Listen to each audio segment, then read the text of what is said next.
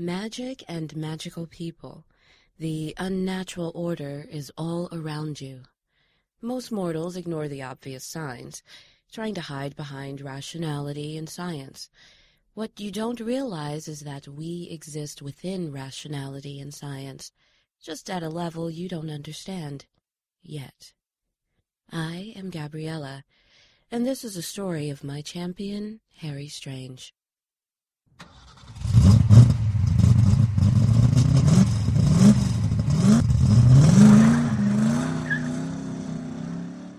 I drove as fast as the old F coupe could go, kicking up dirt and gravel behind me. I was hoping that there weren't any flatties out giving tickets to speeders because I didn't know what I'd do if someone tried to delay me. I pulled into the driveway. The lights were on and nothing appeared to be broken. I know that Quinn had some early warning alarms he installed himself, but my faith in Quinn's products was less than my faith in Vale's ability to kill. I couldn't shake the image of Roscoe. His legs shook in the dance of death as blood pumped from his throat. Roscoe had reached up and tried to stop the blood by putting his hands around his neck. His last act before closing his eyes forever was to look at me and mouth the words, Your fault. I put the parking brake on and jumped out of the car, the 38 pointing in front of me. Moving to the left and right, clearing each room, I reached the dining room and kicked the door, leveling my gun at the dining room table. Romeo! What are you doing? Put the gun down! Maddie, Quinn, are you okay? Well, I was until you burst in here waving your gun around. I'm sorry.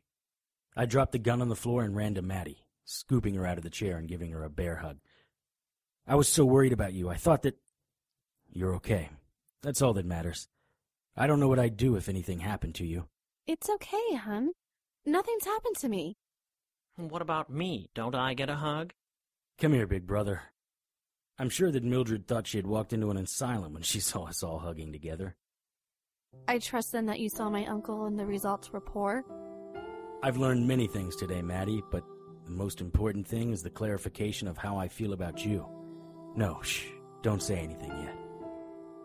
Maddie, will you marry me? Now let me tell you something. When a man asks a woman to marry him, that pause between the question and the answer is the longest time ever. In one second, a man's mind races through all the possible answers and his possible responses. That moment seemed to take forever. Yes. Wonderful. And I've already picked out a place to live.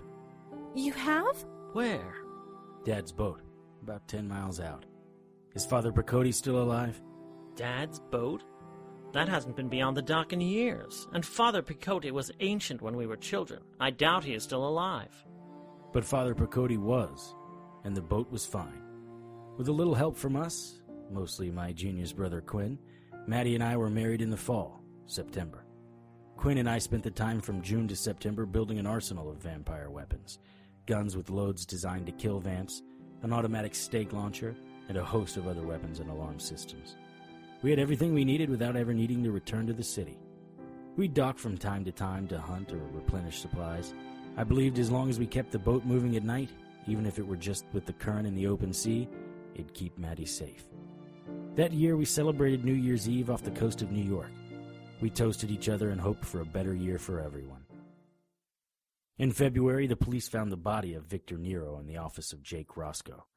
Someone had strangled Nero and cut his throat.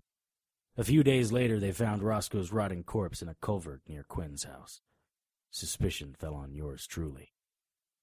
After a long discussion, Maddie, Quinn, and I decided that I should talk to Police Lieutenant Adams. He and I were old friends, and I was sure he would give me the benefit of the doubt. Quinn had also discovered that there was a Jesuit group that specialized in taking care of what we started calling the unnaturals. L'Ordine del Pugnal el Crucifisso. The Order of the Dagger on the Cross. They've been at this since the 1700s. When you get this stuff cleared up with the police, we should probably contact them. I agreed. As much as I loved living on the boat with Maddie, at some point we were going to have to square off against Vale. I'd need all the help I could get. I drove off to Lieutenant Adams' house and waited for him to come home. It was about 5:30 when I saw his car pull in. I made sure no other cars were coming to meet him and I stepped out of the woods where I had parked. He was startled. Chase, where the hell have you been? It's complicated. You think? I've half a division of men out looking for you. What the hell happened to Roscoe and Nero? It wasn't me. I know that. But the chief and DA, well, they have other opinions. This is gonna sound crazy. Have you ever heard of Vale Pierrevim? Yeah, his name's been popping up quite a bit lately. Okay. I'm gonna tell you a story. You know I barely drink and I'm not a dope fiend. I hate stories that start like this, Chase. But I'm listening. So I told him everything I knew, even the unnatural part. We sat on his front stoop as the sun set in the west. He excused himself once to get us both a couple of beers. He took notes and occasionally asked for more detail. When I finished, he didn't say anything. I don't know what to say to that, Chase. I mean, vampires? Blood rites? I know exactly how it sounds, Lieutenant Adams, but I swear every word of it is true. It's a lot to accept. You want me to believe that you killed two vampires at the ink spot No, I killed one of them. with the leg of a chair? Well, it was on fire. Oh, I see. Bullets can't kill them, but burning chair legs can. Doesn't make a lot of sense. I haven't worked that out either. But that's how it happened. I don't know, Chase. It's. Where was the church Vale used? Adams, how many times are we going to go over this? I gave you the address. Wait. You sandbagged me, didn't you? Sit down, Chase. I have just a few more questions. How stupid could I be? It was when you went in to get beers, wasn't it? What do you expect, Chase? You've been missing for months. Your partner and client turn up dead, the niece is missing, and suddenly you show up with this fairy tale story of vampires and blood drinkers. You need to come downtown with us. No, I don't. I, I can't. Don't run, Chase. Things are bad enough for you. I ran into the woods, Adams threatening to shoot. I doubted that he would. He may not have believed every word, but he knew there was some truth to what I said. The other cops followed me into the woods. They wouldn't kill me, but if they caught me, I could count on a few broken bones. My car was parked in the woods, but by the time I got to it, the flatties had it surrounded. Night was falling, and I didn't want to be away from Maddie overnight. I either had to act now or wait for the coppers at my car to go to sleep. I snuck up behind the car and tossed a stone into the woods. Now I've learned a lot of things since that night, things that would turn your hair white. But one thing that remains constant is that the stone thing rarely works. Luckily, tonight was one of the times it did. Sort of. One of the cops heard it and motioned for the other one to stay behind. I waited for the other to get out of earshot.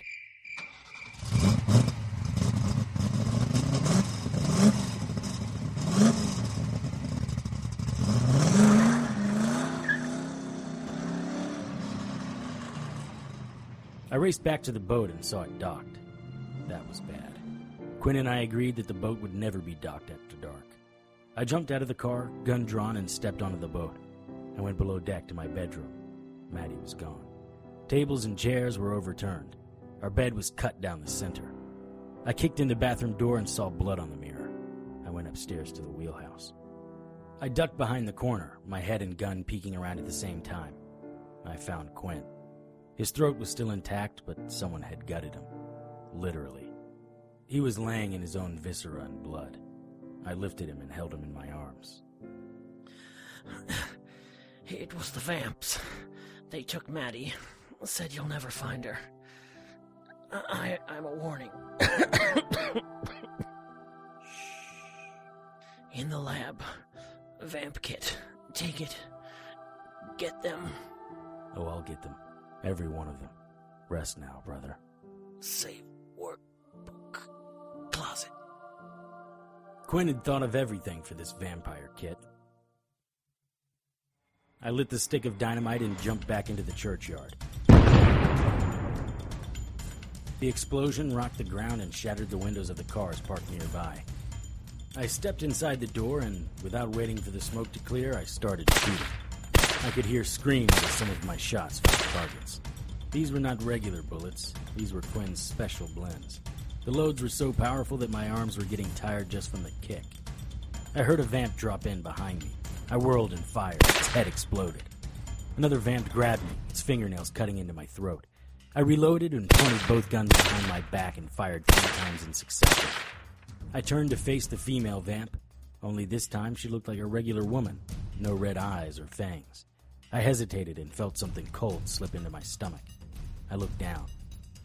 She'd driven a battle sword into me. When I looked up at her, she smiled and licked her lips. Val's not here, but he said you'd come. Now you're our entertainment. I unloaded both clips into her. Her blood splattered on me. My vision was starting to get fuzzy. Two more vamps appeared as I was reloading. One went for my throat, but I spun and he caught my arm instead. I started firing, killing two more of them. I ran and jumped into the organ pit.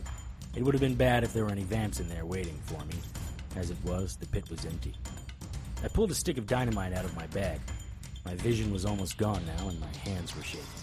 I lit the fuse and held the stick in my hand, giving the vamps a chance to get close. As things started to go black, I tossed the stick. The explosion was wondrous. It may have been a few moments or a few hours, but when I opened my eyes again, all I could see was white. There wasn't an up or down, left or right, just white. Then I heard a voice, and the most beautiful woman in the world appeared. I don't mean beautiful in a Victoria's Secrets model sort of way. I mean just love, spiritual, psychological, unconditional. The love we can only feel in the presence of someone who has seen the face of God. Romeo. Romeo Chase. What? Who are you? I am Gabriella. You know me as an archangel of the Creator. Am I dead? You're in a complicated place, neither here nor there. I'm in purgatory? I've been watching you for some time, Romeo Chase. Your motives are pure and your wrath is fierce. You're not unlike the angels. The difference is you do things for love with the limitations of a mortal. I'm not sure I understand. I watch and love all humans, but because of your devotion to a single woman, you, among all humans, have become my favorite. You sacrificed everything for love.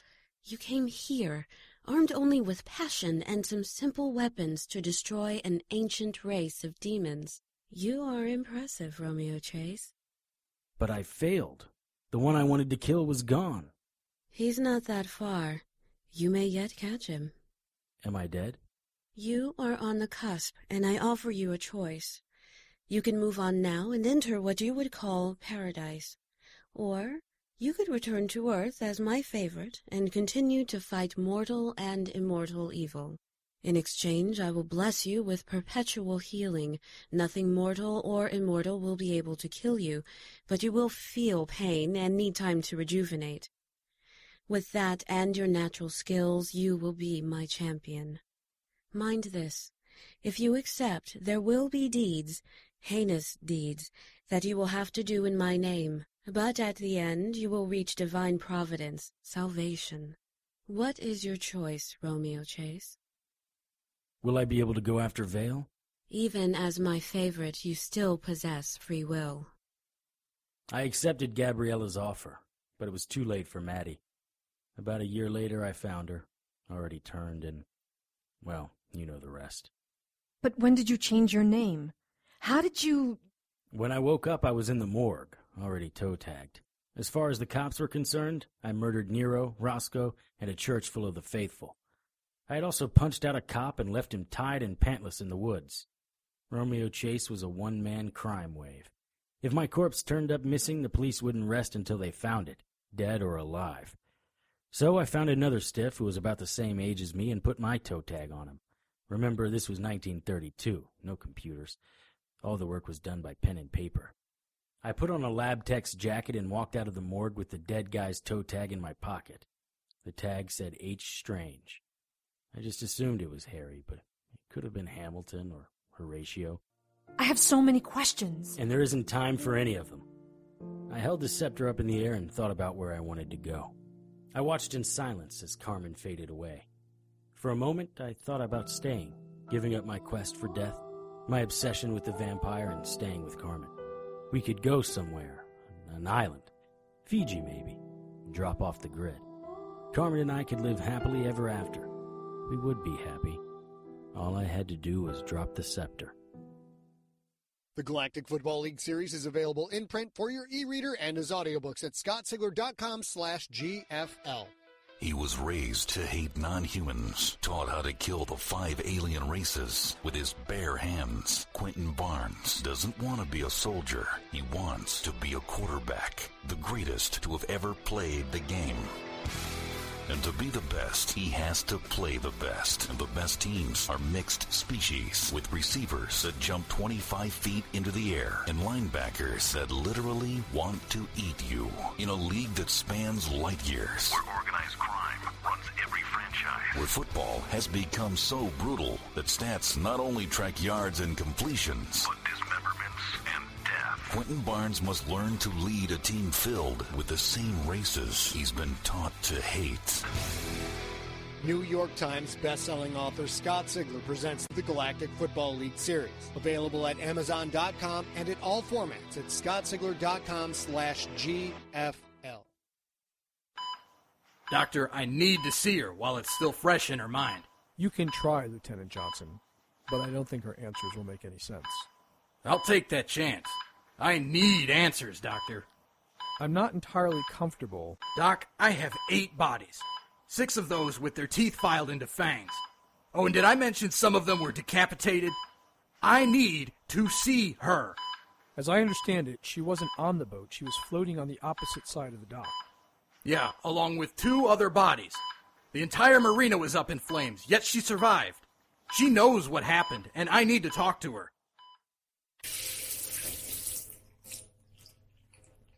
I had just stepped out of the hotel shower when the news report started. This is a follow up to our story this morning about the massacre at the Barnacle Inn Hotel in St. Augustine, Florida. Police have put out an APB for this man, Harry Strange. His car, shown here in the surveillance camera footage, can be clearly seen leaving the hotel parking lot while the police are fighting the gang who invaded the hotel late last night. The following footage from a police dashboard camera shows someone, we assume it's Mr. Strange, getting into a black 1974 Monte Carlo. Unfortunately, the driver of the car is not visible in any of the pictures. Earlier, we reported that at least seven police officers were attacked and killed overnight by members of a vampire cult. At least 14 guests were also murdered, and the desk clerk, Catherine Beaudeep, is missing. The dead policemen are. I switched off the TV and went to the window. It was a typical sunny day on the southern Georgia coast. From the window, the sun bounced off a few clean spots on Harry's Monte Carlo. As far as I could tell, no one had made the connection between the All Points Bulletin and Harry's car. Harry himself was gone, and I wasn't sure if I was going to see him again. My next course of action was difficult. I knew Harry loved his car. What is it with guys and old cars? Personally, I thought the Monte Carlo should have been allowed a decent burial years, decades ago. But then again, after learning about Harry, I could see his attachment to relics, considering he was one as well. Miss Strega, what do you mean Harry's a relic? He's not much older than I am. Dr. Strega. Dr. Carmen Strega. Why is that so hard for everyone to remember? I'm sorry, Dr. Strega. Shh. Just listen. I don't know how much longer I'm going to stay awake. I'll explain as much as I can. Harry was already gone off to fight Vale. I know it sounds crazy, but Vale is a vampire who killed Harry's wife years ago.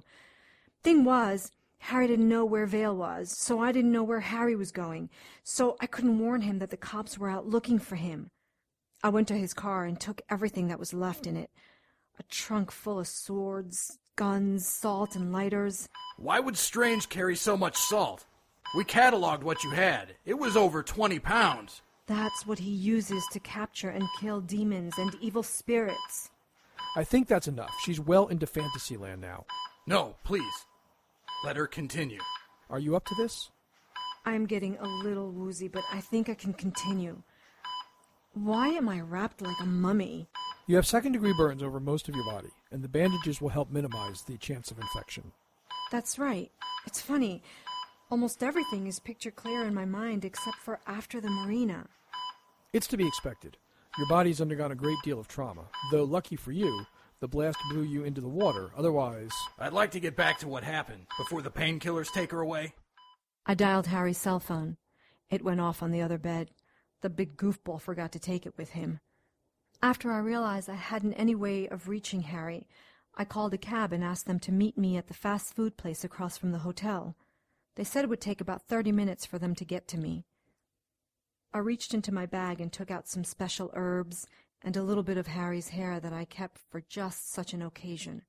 Using the microwave in the room and some hot water, I mixed up a special location elixir. While that was cooking, I found a copy of the Yellow Pages phone book and opened it up to the U.S. map. I brushed my hair and finished packing.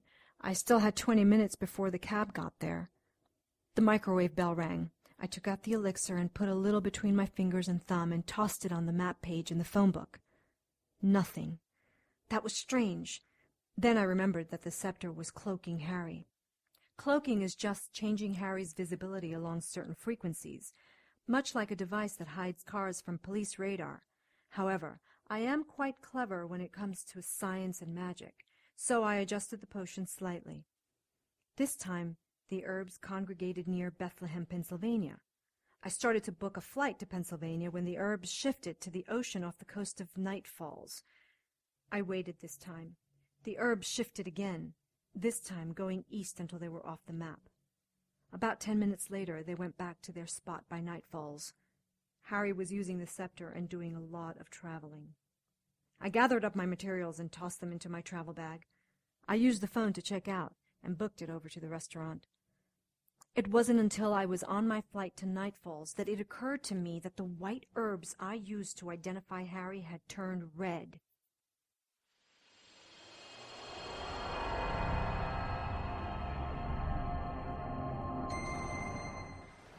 My stomach was still rolling like a tennis ball being played with by an overactive puppy when the marina came into view. I'd never get used to traveling by the scepter of Estrada. I leaned against the building and waited for the birds in my head to stop chirping. Something about this marina was familiar. Son of a. This was the Night Falls Marina. Vale had taken the battle to my backyard. When I psychically told the scepter I wanted to find Vale, I didn't realize it would be here. Regardless, I was here to kill him. I want you to capture Vale and deliver him to me. He is living on a houseboat named the Immortal. Do not, under any circumstances, kill him. I will take him to hell, where I can deal with him in my own special way. Lilith was also thoughtful enough to give me three of the stones of Solomon that would hide me from any unnaturals. I don't think she knew I had the scepter, the device that held all seven stones. The last stone, ironically, belonged to Vale. This was going to be a big day, and I needed to get busy. I reached into my little black duffel bag and took out a specially loaded C4 charge. I attached it to the base of Vale's boat. These little blasters had two detonators. One that I could trigger, and the other that would detonate at midnight. I figured that if I were killed, they'd haul anchor to get as far away from here as possible. If that happened, come midnight, they'd get a nasty surprise of fire and salt two things the Vamps detested. For a minute, I thought about just blowing the C4s now. I could take out everyone on the yacht and they'd never know it hit them. But that wouldn't be any fun, would it? I needed to see Vale's face when I drove the stake into him. I wanted to feel his blood oozing on my hand the way a butcher feels the blood of a slaughtered calf. Blah. I shook my head to shatter that image. One of the drawbacks of using the scepter is that it slowly starts getting into your head and changing things and not in a good way. One of Vale's little pets spotted me. I sniffed the air and didn't smell anything bad, so I assumed he was human. I drew a silenced and modified 357 and fired once. He may have seen the flash before he went down. My aim was true, and the shot caught him in the throat. He fell forward, almost into my arms. I holstered my weapon, took out the scepter, and put the duffel on my back. I picked up the familiar and thought about where I wanted to take him.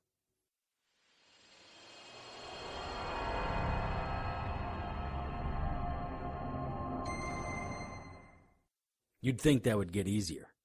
Glad I didn't eat anything before I left. I dropped the familiar on the ground.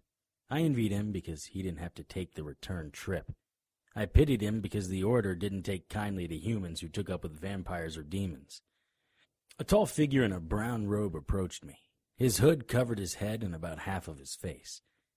It peeked over his nose, giving it an almost heart-like shape on his head. Around his waist was a rope that had a knot the size of a fist every couple of inches. The rope tied in the front, and one piece ran down his leg, almost touching the floor. The knots were tied with military precision. His boots echoed in the small alcove. Brother Strange, is this the first of many visits tonight? I've spoken to the bishop, and he assured me that everything is ready. It is. Who is this poor soul?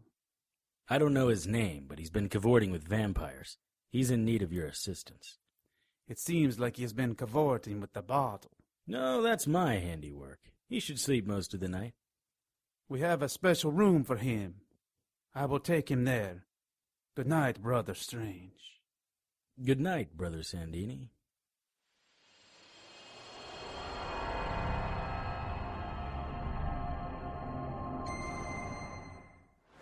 The birds were chirping again. This time I swore I could see them. The brothers of the Order would either deprogram the familiar I had just dropped off, or they'd. Well, either way, he wouldn't be a bitch boy for any more demons. The yacht was heavily guarded. Soon they'd realize one of their pets was missing, and they'd move to high alert. Thanks to the scepter, I was cloaked from the unnaturals, but the naturals might be a bit of a problem. I had five shots of trank left in my 357.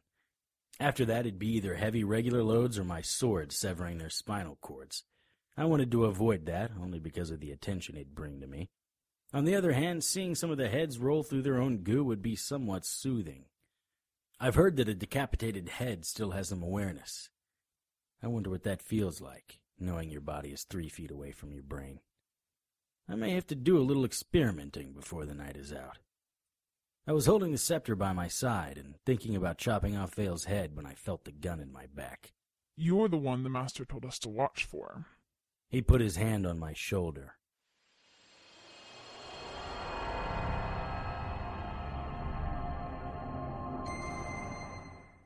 I still wasn't used to this, but it was really bad for Monkey Boy. he dropped his gun and I kicked it away from him.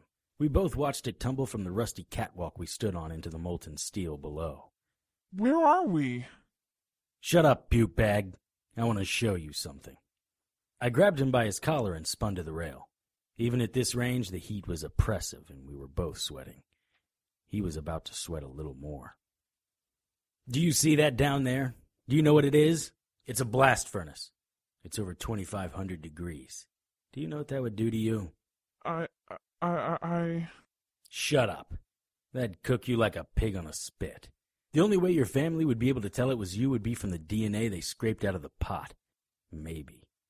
If I were to drag you down there and put your foot in that molten steel, it'd melt like a chocolate bunny in a microwave. Tiny particles of liquid steel were hitting us. One of them ignited his sleeve. It's burning! P- put it out! It's burning! Really? You think that's hot? I pushed him over the rail so that his feet were barely touching the ground. I could smell his fear, and it was intoxicating. Because let me tell you something, monkey boy. This is nothing compared to the fire that will roast you in hell. Let's get a closer look. I pushed him and I off the ledge. He was screaming all the way down. I thought about where we were going next.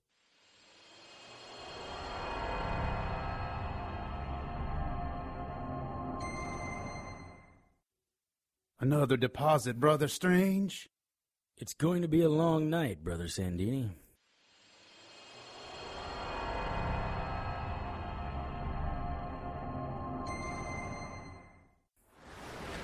This time I went to the front of the boat, behind the wheelhouse. All the familiars were at the back, near the dock. They were looking for their two partners. I still had five shots, and there were eight of them. Pity. While they were walking, I entered the wheelhouse from the side. Once inside, I locked the door. It wouldn't hold long, but it'd slow them down. I turned and came face to face with a halfling. We stood looking at each other. I wasn't sure if she could see me or if she just thought she saw something out of the corner of her eye. Her fangs were short, almost baby teeth, but she was far enough along the human to vampire process that she shouldn't see me, and yet she looked like she was aware of my presence. My hand tightened on my gun, the one with the full loads. If I shot her at this range, the blast would blow her apart and let the others know I was here. We continued to look at each other, she in her bikini, me in my trench coat and black duffel. The halfling squinted her eyes, trying to make out something. She shook her head and turned around. From the back, The bikini revealed much. I followed her below deck, keeping a safe distance. There was another halfling standing in front of a door. Bikini girl pointed in my direction, and I moved to the side of the hall. Not that there was a lot of places to hide. The halfling guarding the door touched a button on a desk, and sprinklers started. They both looked in my direction. I drew my crossbow and stakes from my duffel bag. They continued to stare. I could only imagine what it looked like from their angle as a stake appeared out of nowhere and struck the girl in the chest. She was dead before she could comprehend what happened. The other halfling was fast. She jumped to where I was standing before her friend hit the ground. I fired the second stake into her eye. I pulled a sword from my bag. I wasn't taking any chances. I brought the sword down on the neck of the first one, the one in the bikini, and watched her head roll away. The door upstairs began shaking. A third halfling appeared, and I swung my sword at her. She raised her arms to try and block the swing. A scream like nails on a blackboard escaped her throat as I cut through her fingers. They fell on either side of her head. I drew back the sword. She jumped up and pushed me back. Her throat was bleeding, but she was still strong. Her fangs flashed under the lights as she snapped at me. Her hands grabbed, but without fingers, she was unable to get a grip on my collar. I kept stepping backwards, trying to get some swinging room, but she stayed right with me. I think she was trying to box me in between her and the door. I dropped the sword and pulled out my modified 45. The halfling pushed my arms up with the nubs of her hands. God, she was strong, fingers or no. I pointed the gun down and fired. Everything below her right shoulder disappeared in a red haze of blood, skin, and bone. She still kept coming. We were getting very close to the door. She pushed forward, close enough that I could smell her breath and feel her spittle. I tilted my gun slightly to the left and fired again. Her head exploded like a water balloon filled with goo and gore. The door was almost behind me. The humans were kicking it open. I placed a C4 charge and ran back down the hall. I picked up the sword. The first splinter of the door flew by me. The humans started to enter and I turned and fired. Screw the tranks. These guys wanted to be soldiers for the vampires, then they would get to die like soldiers. They knew the life they chose. Two of the familiars got close enough to get my bag. My sword was in a sheath on my back, and the scepter was in a harness around my waist. There were other useful supplies in the duffel, but even I wasn't strong enough to win a tug of war against all of them. I released the bag and fired twice into the familiar's chest. The explosions from the barrel echoed painfully in the little hallway. The floor was becoming slippery from the blood and goo. I backpedaled, firing into the familiars. There were two familiars left when I heard the click of an empty gun. I kicked in the door to the back room. This was an empty chamber leading to another door. Someone hit me hard from behind and I tumbled forward, the sword dropping from my hand. I turned and the tip of my blade touched my throat. It reeked of blood and flesh. I was looking into the eyes of an Asian woman, her black hair framing a sickly pale face. Her eyes were dilated and bloodshot. Her lips were unnaturally red. All I could think about was taking the sword out of her hand and cutting her into chum for the sharks. The thought of that filled me with such glee that I started to chuckle. You find this funny? As a matter of fact, Fortune Cookie, just thinking about what's going to happen to you is making me all giddy inside. I slowly began to get to my feet. I felt anger and rage that this little witch dared to interfere with me. Now it's my turn to laugh. I know what is going to happen to me. Great rewards. You, on the other hand. She lashed out with the sword, cutting long, but not deep into my forearm. Ow! It hurts! What would you do that for? No, Mr. Strange. That doesn't hurt. That's merely a little wound. The first of a thousand more. She lunged forward. I was faster than she expected, and I turned with her blade. Instead of sticking my shoulder, she caught the outside of my jacket. She was quick on the return. You are very fast, Mr. Strange. You have me at a disadvantage. I don't know your name. All I could think about was thrusting her face into the spinning blades of the ship's motor. I shook my head. Those were not my thoughts. There was something in the scepter. You may call me by the name my mother gave me, or you may call me Death! On the word death, she swung. I was able to pull my head back and turn, but the tip of the blade cut through my cheek. I think I'd prefer the name your mother gave you. Nighton. Is it true that I can cut off your hand and you would grow another? She tapped my hand with the sword. Why don't you give it a shot, you stupid Chinese bitch? Anytime swung, but she telegraphed her move. I stepped into the swing and turned so my back was facing her front. With one hand, I grabbed the hilt of the sword, while with my other elbow, I smashed her nose. The sound of her cartilage crunching was like the sound of gravel under my feet. I hit her again just to hear that sound. She didn't release her sword. I hit her again, and again. She moved one hand off the sword, and I assumed it was to grab my hair. Instead, I felt something stab into my back. I used all of my strength and struck one last time, my elbow to her face.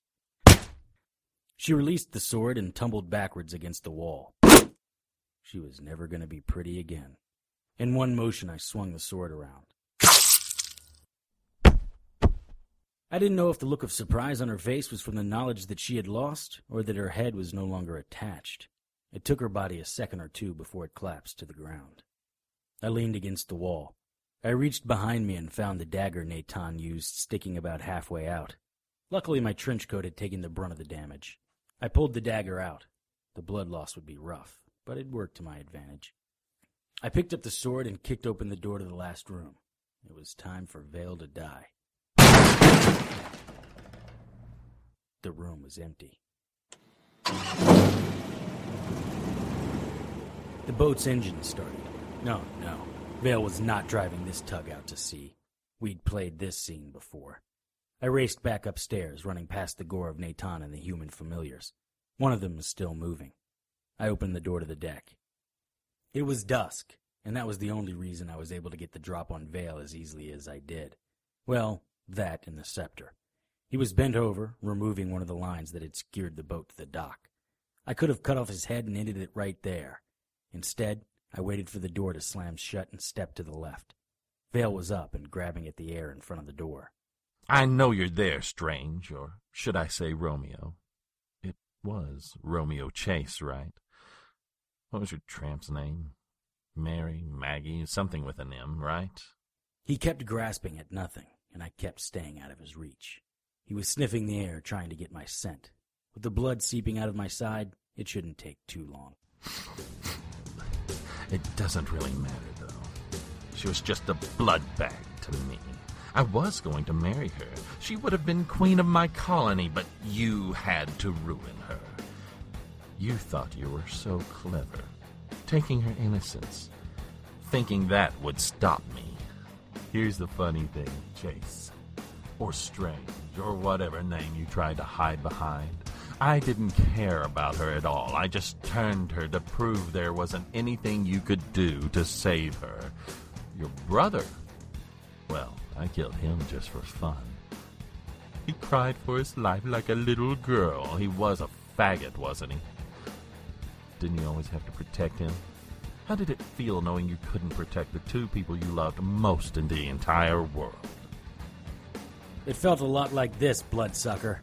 I lunged with the sword, cutting nicely across his neck, but he was fast and able to pull away before I was more than halfway through. So I swung at his leg.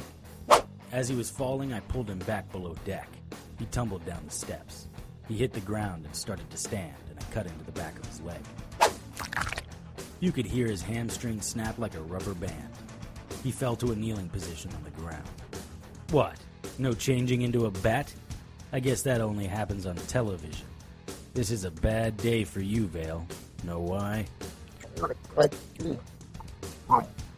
What? Speak up. You know, with that big old gash in the side of your throat, you sort of look like a Pez dispenser. You will die with the taste of your own blood in your mouth. I hit him on the head with the hilt of the sword. Shut up. Do you know why today is a bad day? Because normally I'd just kill a maggot infested, soulless vampire like you and send them off to nothingness. But you see, this scepter of Ostrada, this sort of gets into your head and amplifies the bad things. I don't even know if it's the bad things so much as the powerful thoughts. What are you? Shut up, I'm talking. The scepter, somewhere, either on you or down in that stinking worm filled rot you call a bed, is the seventh stone. I want it. I know vamps can heal, but you haven't any idea how much damage I'm capable of delivering between twilight and dark. There isn't any way you're walking off this yacht. He opened his mouth to speak and closed it. You know what else the scepter gives me the power to do? I can go places.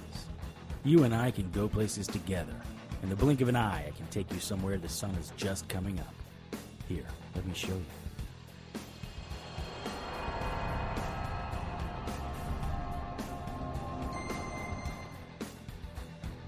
Ah!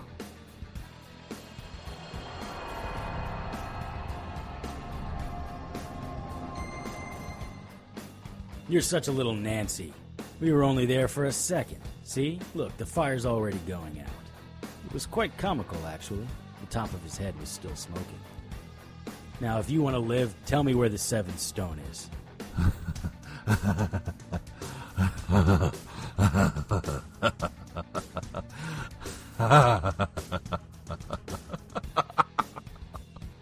you see something funny, bloodsucker? You, you pompous piece of hairless monkey flesh. Think you can muscle me into giving you anything? My work is complete. I destroyed your wife, your brother, and now you. You've become like me, a killer who follows his own motivation and answers to no one. What's the body count tonight, Strange? How many halflings and humans did you kill just to get to me? You're no different than me. You treat human and demon the same, with contempt. And why not? You're above them. You're mortal, or something like it. We should be working together, ruling this planet. I was standing behind him, so he never saw it coming. Ah! Oh! I raised the sword again, and this time I cut off his left foot at the ankle. The difference between you and I, bloodsucker, is that I only killed the bad guys. Your little human familiars, they knew that siding with you was evil. And as far as your halflings, they were a breath away from damnation anyway. And you presume to judge them? When did you become a god? I'm not a god. God has mercy. I have vengeance. I stood in front of Vale so he could see it coming. This is for Quinn, Maddie, and the thousands of other brothers, wives, mothers, girlfriends, boyfriends, every human your presence has offended. I started to swing the sword to his throat. The look on his face wasn't fear or remorse. It was surprise. I could live with that. Then she appeared out of nowhere and grabbed my hand. Harry, that is enough. I said I wanted him alive. Or undead. I can't believe I'm happy to see you, Lilith. This crazy monkey has lost his mind. Let's kill him together. Shut up, maggot sucker. Harry, we had an arrangement. And what are you gonna do, Lil? Call the cops? What arrangement? What are you talking about? You were just supposed to find and bring him to me. This whole medieval torture thing is uh, kinky. I do applaud your enthusiasm, but enough fun time. I'll take it from here. Uh, I don't think so, Lilith. Listen, monkey boy, I'll I'll make a deal with you. You want the stone, it's yours, but but you don't give me to Lilith. You know what, bloodsucker? I'm tired of you. You said I was a killer like you. Actually, I'm more the avenging angel type. Say goodnight, Vale. Harry, no!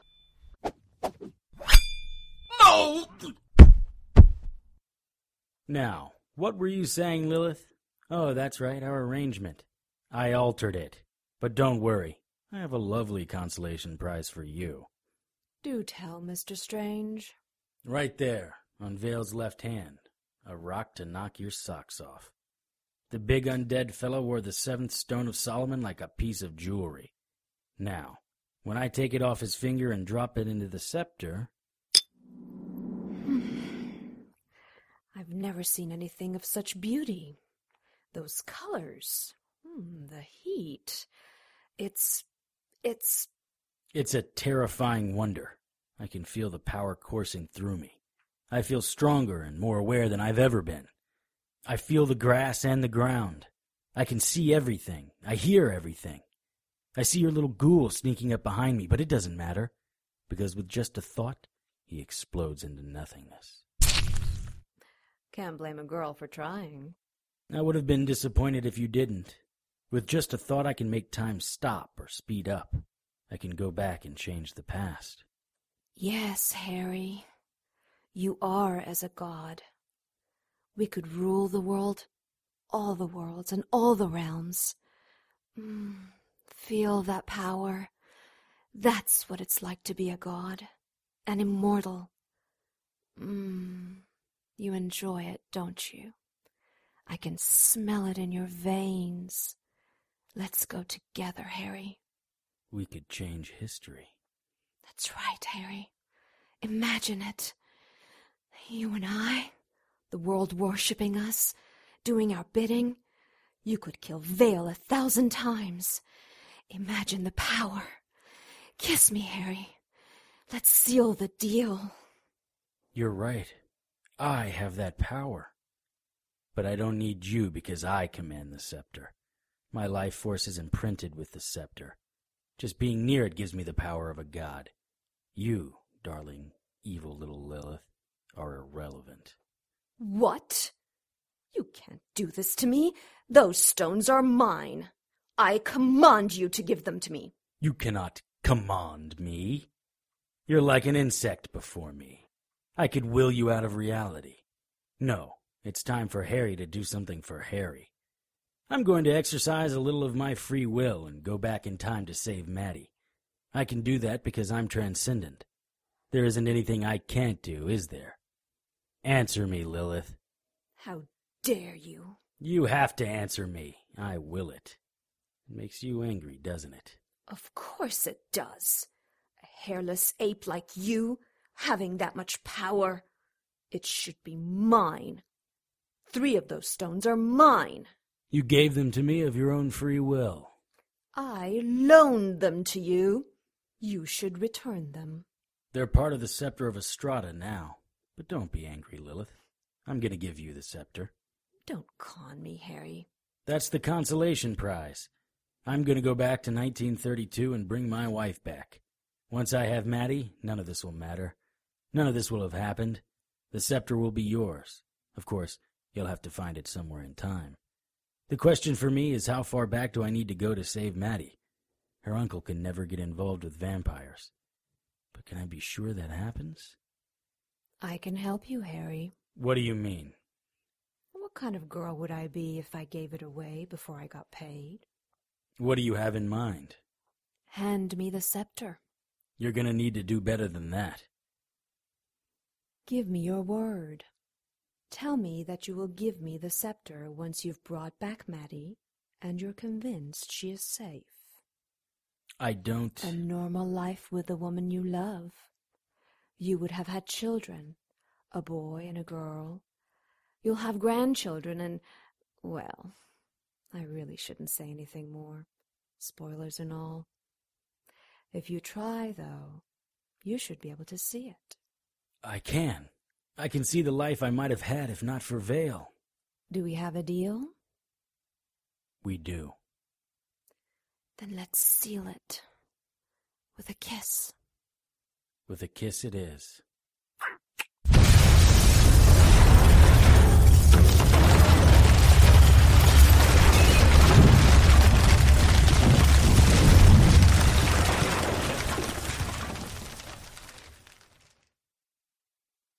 I ran down the dock searching for Vale's boat, the Immortal.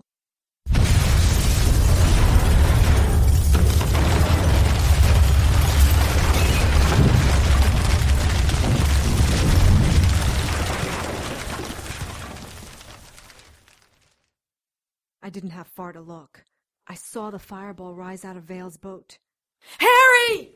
The heat hit me and I felt my skin start to burn. A moment later, the blast pushed me into the water. Across the sea, in a special cell designed by the Brothers of the Order of the Dagger and Cross, a confused demon awakes, and before she blinks twice, knows she has been tricked. Her screams echo throughout the bowels of the abbey. No one hears her, except for an unlucky rat whose head burst at the volume and tone of her scream. In another section of the abbey, one hundred men kneel in their daily devotion, praying that they have the strength to carry on in the coming war and stand strong against the temptations the demon below is sure to throw at them. And finally, in a special tomb near Old Jerusalem, my champion waits for me. Harry Strange, you are not looking well. It's the scepter. It's powerful. Even now and here, in this holy place, it calls to me. I've seen things. The beginning and the end. Horrible things that haven't happened yet. I can't force those visions from my eyes. Where is the scepter? Buried in the back of this tomb. Wrapped in the shroud, but it's eating at me. Sucking my strength. I know it's back there and the temptation to use. Harry, speak to me. I'll be fine. The scepter, it's also kept me alive these past weeks. The cherubim are coming. You contacted the cherubim. They're the only angels pure enough to enter this tomb. I am well aware that only humans or the most innocent of angels can enter the tomb of Joseph. I don't know if you're very brave or very foolish. Not many of my kind would reach out to the cherubim. My favorite, step out here and I will take guard of the scepter. Give it to me and I'll keep it safe until the cherubim arrive. I could use a break. But no, your love is pure, Gabriella. I'll not soil that love with the corruption of the scepter. I'll wait for the cherubim. You would deny me the scepter, I who granted you near immortality? I have chosen my champion well. And so we waited, my champion and I, for the cherubim to arrive. And when they did, neither my favorite nor I were able to look upon them, so great was their light. When I was able to see again, I checked the tomb and found the scepter and my champion were gone. It's been six months since the event at the marina. I haven't seen or heard from Harry in that time. The police are convinced that the remains they had in the morgue were Harry's, and I'm beginning to believe them. Of course, they refuse to release the results of the DNA sample to me or the press. I still come into Harry's office every day, just hoping against hope that he'll walk through the door. Though that seems a little less likely every day. Maybe Harry made it to his divine providence after all. I jumped up, holding the sword of diamonds in front of me. A second later, the inner office door slammed open, rattling the glasses on the desk. You gotta help me, Carmen! Finny, what are you doing here? What happened to your face? It was those crazy demon girls! They cut me! This is all your partner's fault! Where is he? Calm down, Finny. Sit down. I can't. They're gonna kill me because of Strange. And they're coming for you, too! Where is Strange? Tonight's episode, Harry Strange 116, The Blink of an Eye, was written and directed by Tony Sarrecchia and produced by Breanne Ahearn. All material is copyright by Tony Sarrecchia and used with his permission. Featured in tonight's cast were Tisch Cistrunk Parmelee, Ray Saltrelli, Sylvia Galan, Kellen Stennett, Parisa Johnston, Jason Tyler, Casey Morgan, H. Keith Lyons, Elie Hirschman, Bre Ahearn, William Graves, and Alvin Macon. Harry's opening theme music was written and performed by Lance Haugen and is copyright Lance Haugen and used with his permission. Contact Lance at his email, which is hauganl at yahoo.com. Incidental music was written and performed by Kevin Macleod and is copyright by Kevin Macleod and used with his permission. Visit incompetech.com for more of Kevin's music. To keep up with the latest news and information on everyone's private investigator, visit our Facebook page at facebook.com backslash Harry Strange Radio. Send your questions, comments, and suggestions to producer at harrystrange.com. And this is Tony Sarrecchia. I just wanted to thank all of you um, on behalf of the cast and crew and production team and our marketing team. I want to thank all of you, our listeners, for making our first season just absolutely incredible. We've been nominated for all sorts of different awards um, that we will be posting the status of those as we move forward through the summer. We are going to be getting ready for season two We start recording that in just a couple of weeks. We're going to do some contests over the summer, so make sure that you keep watching our Facebook page. Thank you guys because you know we all do it. We do this because we enjoy it, we love it. But you, the listeners, are what make the circuit complete. So once again, thank you, and we hope you look forward to hearing us next season. Thanks. Bye.